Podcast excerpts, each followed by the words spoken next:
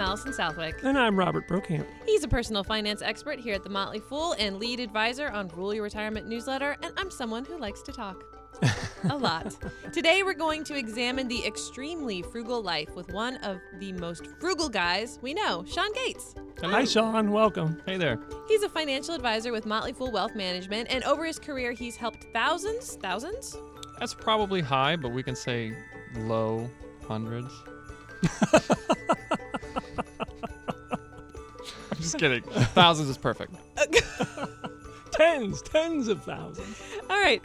He's a financial advisor with Motley Fool Wealth Management, and it's over his career he has helped dozens of people manage their money better. He's here to open up his diary and share some of the secrets he's learned over the years in the industry of doling out financial advice. All this and more on this week's episode of Motley Fool Answers.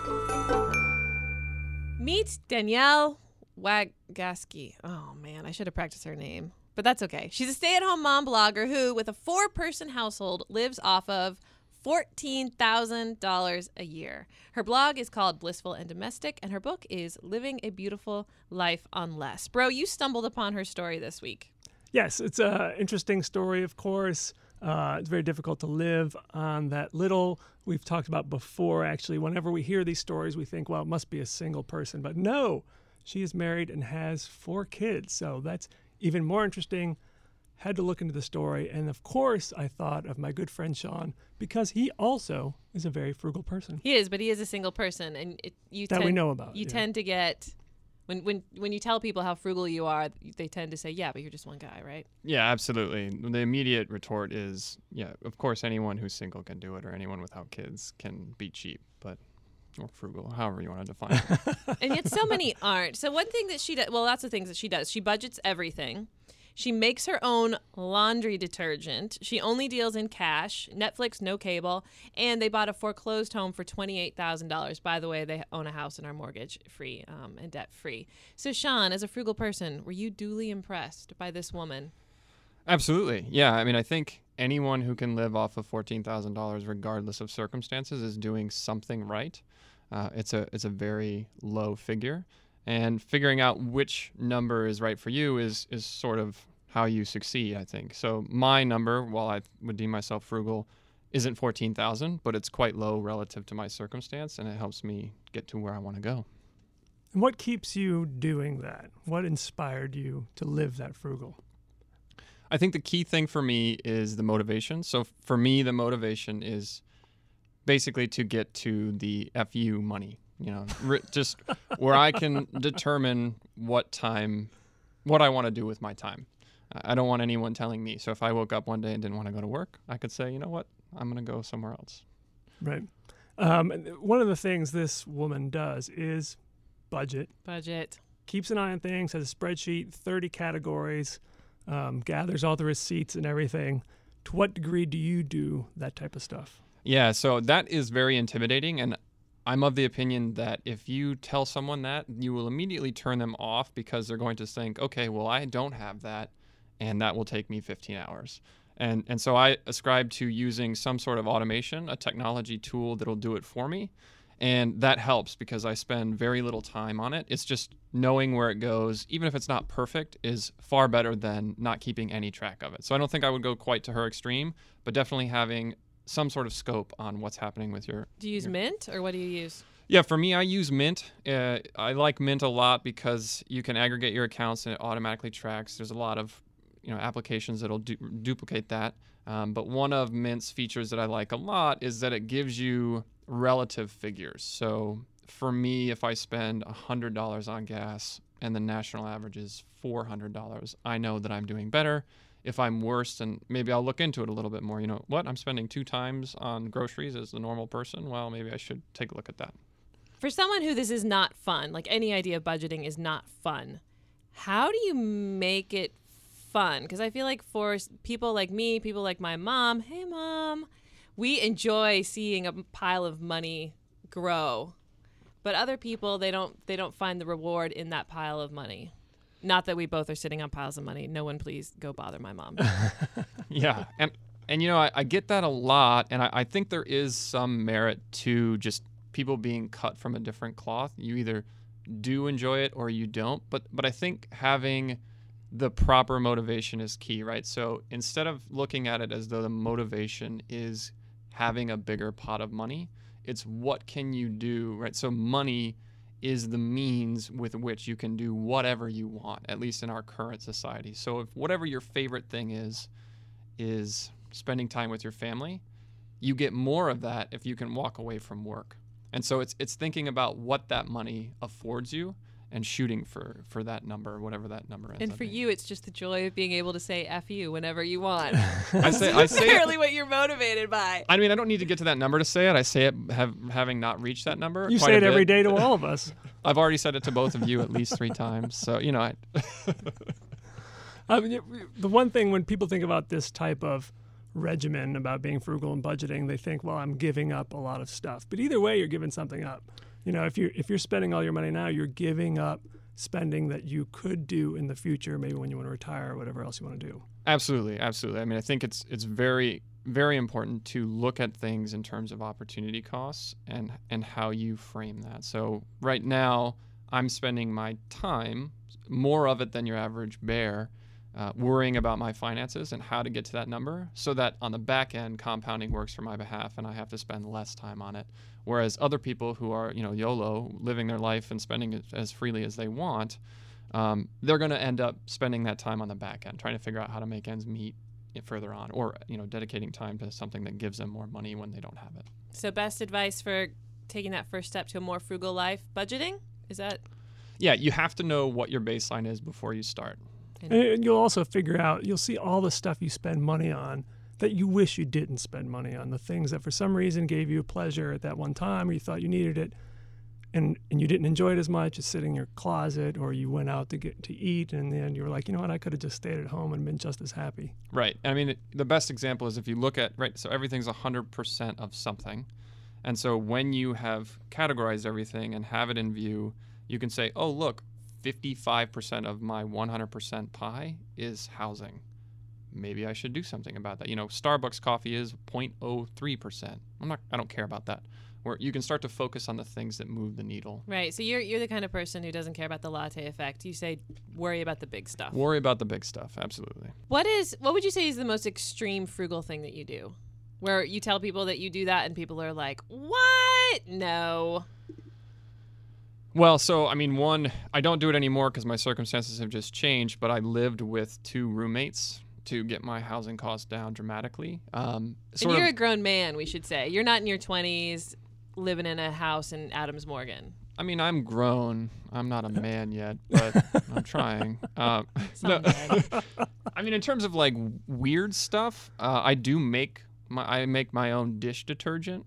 Um, I bought a straight razor so they don't have to buy reusable razors. Um, you know, it's just little stuff. It's planning ahead so that you spend once and don't have to spend again. And you don't have a lot of stuff. When you moved out here from Colorado, it was like a box and a suitcase. Yeah, it was a box, one box, and a bicycle. That's my possessions. and you just moved in with someone and how much did you end up moving into that spot? That's it. That's it. It's Oh, still yeah, been just still- a box and still a it. Oh, okay. Oh, I'm sorry. I should modify. No, you're right. Uh, I have a mattress now. So a bicycle, a box, and a mattress. That's what I moved it. See, you are becoming a man. Growing Slow- up. Slowly. How I'd like to look into that little book, the one that has the lock and key. So again, Sean Gates is joining us. He's a financial planner with Motley Fool Wealth Management, which is a sister company of the Motley Fool. So, what did you do before you came here? So before I came to the Fool or Motley Fool Wealth Management, the sister company, uh, I worked for uh, Ameriprise Financial. So I was a financial advisor. I, I basically, except for brief stints on weird uh, ventures, have been a financial advisor since I went to school. It's what I went to school for. So it's been my career. He's one of the few people who actually has an undergraduate degree in financial planning. It's actually a rare thing. And bro, you have a background long before the Motley Fool of also being a financial advisor. Right. I was with Prudential for a little while. All right. So this this is me building up your pedigrees to talk about this.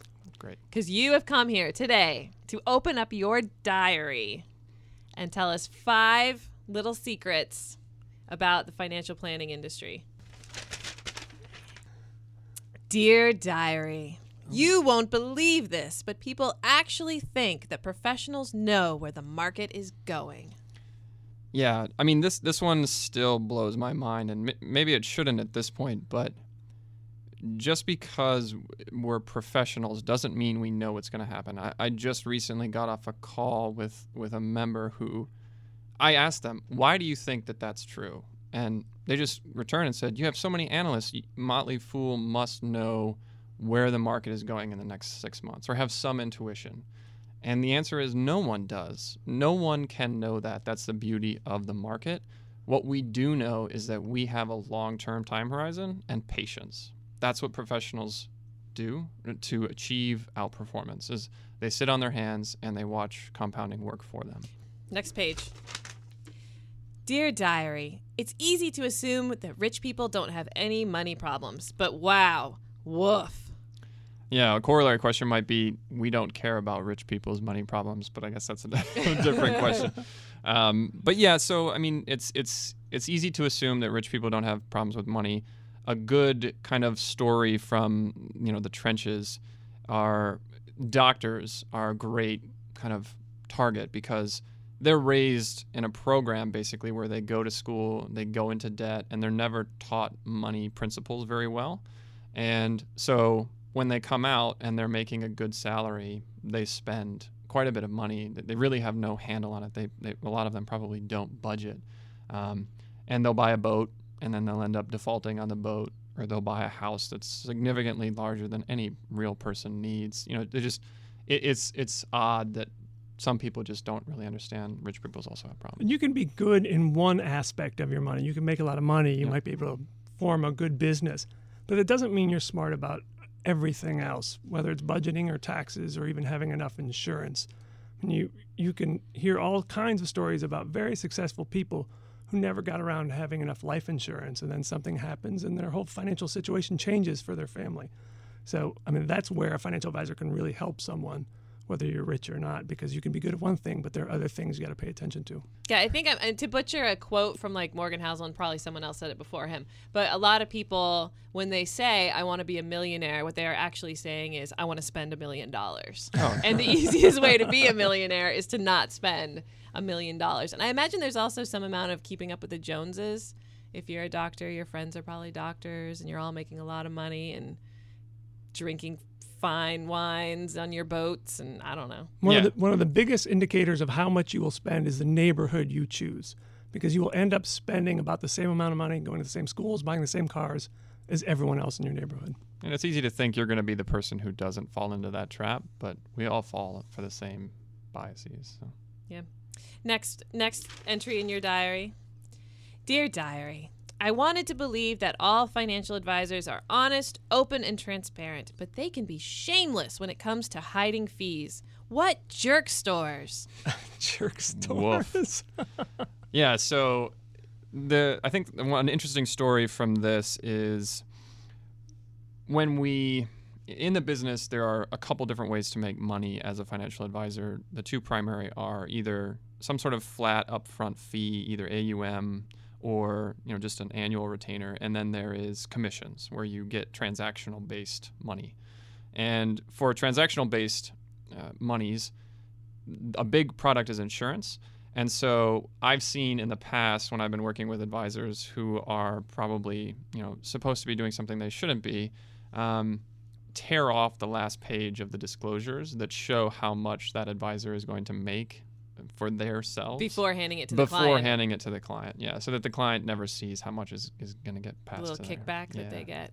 That's horrible. Yeah. Um, you always have this, you often see the situation where someone is paying a financial advisor one or one and a half percent a year, and they put the client in mutual funds that also charge one to one and a half percent a year. So you're paying two to three percent a year, and you don't really think of it. And often, the financial advisor will have some sort of uh, arrangement or something with certain mutual fund families. So they're not even necessarily putting you in the best funds. It can be um, a situation where they are putting more assets with a certain firm and then they get bonuses or trips out of that. And just one thing I think that's important to kind of leave listeners with is it can start to sort of seem daunting to find a professional help you because there's so many ways to potentially be fleeced. One of the key questions that you should always ask when you're vetting a person for help, in, as it relates to finance, is how are you paid and how much money do you make a year and what does that compensation breakdown look like? So that like you should they should tell you how much they make a year. Absolutely. Like if is that they, yeah, if you ask that question and they don't tell you, you know you don't need to work with them. And if you ask that question in that way, you get to the source of where all the conflicts could exist. Are you saying you, they should tell you their annual salary, like their total annual compensation? I think you should be able to ask that question and based on the response that you get can make an informed decision. That's interesting. bro looks skeptical for all you listeners out there? I think you could say how much, certainly, all in fees I could be paying, everything total for sure.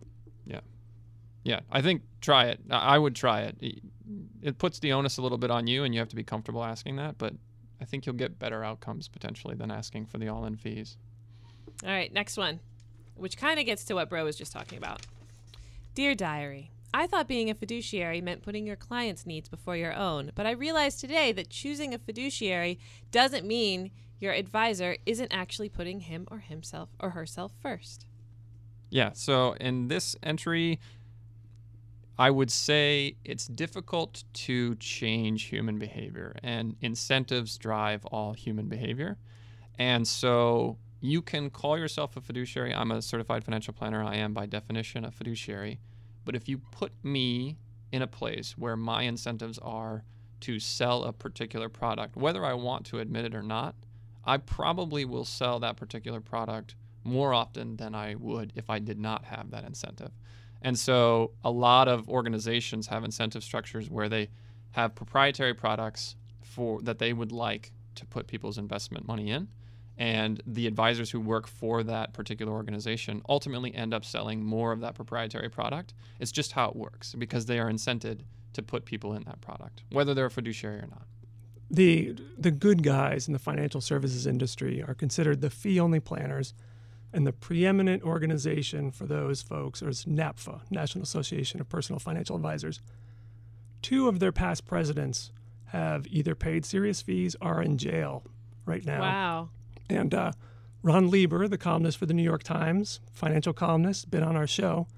Even his NAPFA advisor defrauded clients, not him particular, and is now in jail. So even people who are supposed to be holier than thou, you still have to keep an eye on them. Oh, that's scary. All right, last entry we're going to read today. Because the other ones, they all get into juicy stuff that I don't think you want sharing with our listeners. I feel like my diary is very loose, like it just was papers flying everywhere. Aren't diaries Like- normally like a book? Let's just go with this, okay? Dear Diary, get this. Some advisors measure their success based on their revenue per client. Their clients are people, not line items. Yeah, this one always irked me when I was i- in a different role. Um, and, part of the reason why I came to Motley Fool Wealth Management is I'm salaried, so I just get paid for my efforts, and it's really rewarding in that regard. But it, in a previous role, uh, especially if you're quote unquote, and this might not be true in all cases, but an independent advisor where you have your own business, um, the, the clients ultimately are sort of your widget. And, and so a lot of advisors look at them and say, okay, how much money am I making off of each client? And they try to maximize that. And it always just kind of bothered me that they looked at humans in that light. I mentioned earlier trips and, and other incentives. Bro- brokerages will, will often offer trips um, or membership to the President's Circle. And it's based on being a quote unquote top producer, Yep. which means the person who made the most money. Not because you did the best financial planning, not because you earned the most money for your clients. It's because you generated the most in commissions. Yeah. All right, well, that's all the pages we're going to read from their diary, but I want to go out on a happy note. Yes. So, why don't you tell me a good success story? So I think, at least now, I've had many more success stories since I've been with Motley Fool Wealth Management. In that, because I'm salaried, the way that I get to uh, kind of view the value that I've added to people's lives is dollars added. The, the way I view it is dollars added to familial wealth. And I've had many cases where I've been able to add millions of dollars to people's familial wealth. Now, this is over a course of time, but that always feels great. You know, I'm able to make these people reach their goals via strategies that I've been able to implement. So it's really nice. No, no, does any story, one story stand out? Um, yeah, so I think one of the key stories that was a great kind of thing that this guy had worked for uh, a big corporation and he had a lot of employer stock in his 401k and there's a particular planning strategy called net unrealized appreciation Ugh. where you can This sounds yeah. like this is gonna get ugly. yeah it- yeah All right, let's go. no no i'm done No, let's go for it. I just- no, I want to hear. I want to hear about net realization strategy.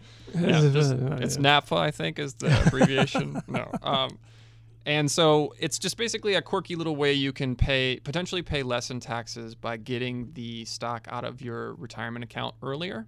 Um, but if you ever roll uh, or kind of uh, roll synonymous with move your employer retirement plan to a IRA, you lose that benefit. So I was able to catch it such that he was able to do this strategy before he irrevocably eliminated that possibility and added hundreds of thousands of dollars to his wealth. And it was just, it's really great. I mean, he had two kids. He retired that year. It was That's awesome. Did I'm he sure- send you a muffin basket as a thank you?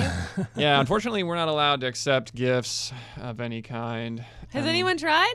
Um, Like turn stuff away at the door? I get a lot of hugs from random people. That's always That's nice. awesome. Yeah, you have to disclose that afterwards. though. All their names are bro, Right. but hugs are welcome. Hugs are- We'll hug it out after the Right. episode. I know, I'm sure there are other examples of where, when someone came to Motley Fool Wealth Management, or even in your previous role, you saw a situation where they can save money just by moving away from a, a really bad financial advisor, or they're in something like a high cost annuity. Just by exchanging that to a lower cost annuity, you can make them thousands, tens of thousands, even more. Absolutely, absolutely. Yeah, I mean, we have a case we recently worked on where a, a person was in an annuity and there was a high fee structure associated with it. And simply by having someone who's not incented by the sale of the product was able to move them into a lower cost annuity and it saved them tens of thousands of dollars. Wow. So it's, it's yeah, I think having that person on your side. I don't want to, you know, completely scathe the idea of working with an advisor because those are the things that ultimately we try to do. You know, finding an advisor that leads to those outcomes is really great. And I don't think you would find those outcomes if you didn't work with an advisor. Um, at least not all of them. You just don't know what questions you don't know to ask. Yeah. No, you don't know what little thing like your net thing, whatever it was called. That's exciting. I look forward to that. Taking advantage of that someday, maybe.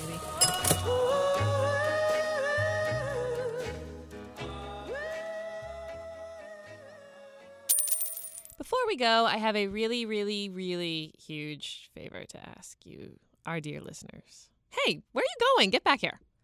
So, the Motley Fools annual company retreat is coming up. It's called Foolapalooza. It's fun weekend where we celebrate the year and plan for the future. You're not invited. However, I need your help. I would like to make a video to show at Foolapalooza to remind our employees that their work matters and they are helping people around the world invest better. So, if you feel inclined, could you tape a short video selfie, less than 10 seconds? In this selfie, go ahead and say your name and where you're from, and then deliver a message to all of us here at Fool HQ. You can go ahead and send words of encouragement. You could share your success story with everyone. You can give shout outs to some of our analysts like James Early or Robert Brokamp. If there's a message that you've ever wanted to get to Tom and David, or you can even make a request to our analysts to get them to stop saying you know all the time on the podcast. That was a shout out to our dear listener, Killian. Okay, that's my request. A less than 10 second selfie video with a happy message for our foolish employees that you want them to hear. You should be able to email it to me at answers at fool.com. In return, I will send you a video, but don't get any ideas. It'll be safe for work. All right, thanks so much in advance. I really appreciate it, and I think all of us fools here at Fool HQ will appreciate your message too. That's going to do it for today. I want to thank Sean Gates for joining us. For Robert Brokamp, I'm Allison Southwick. Fool on.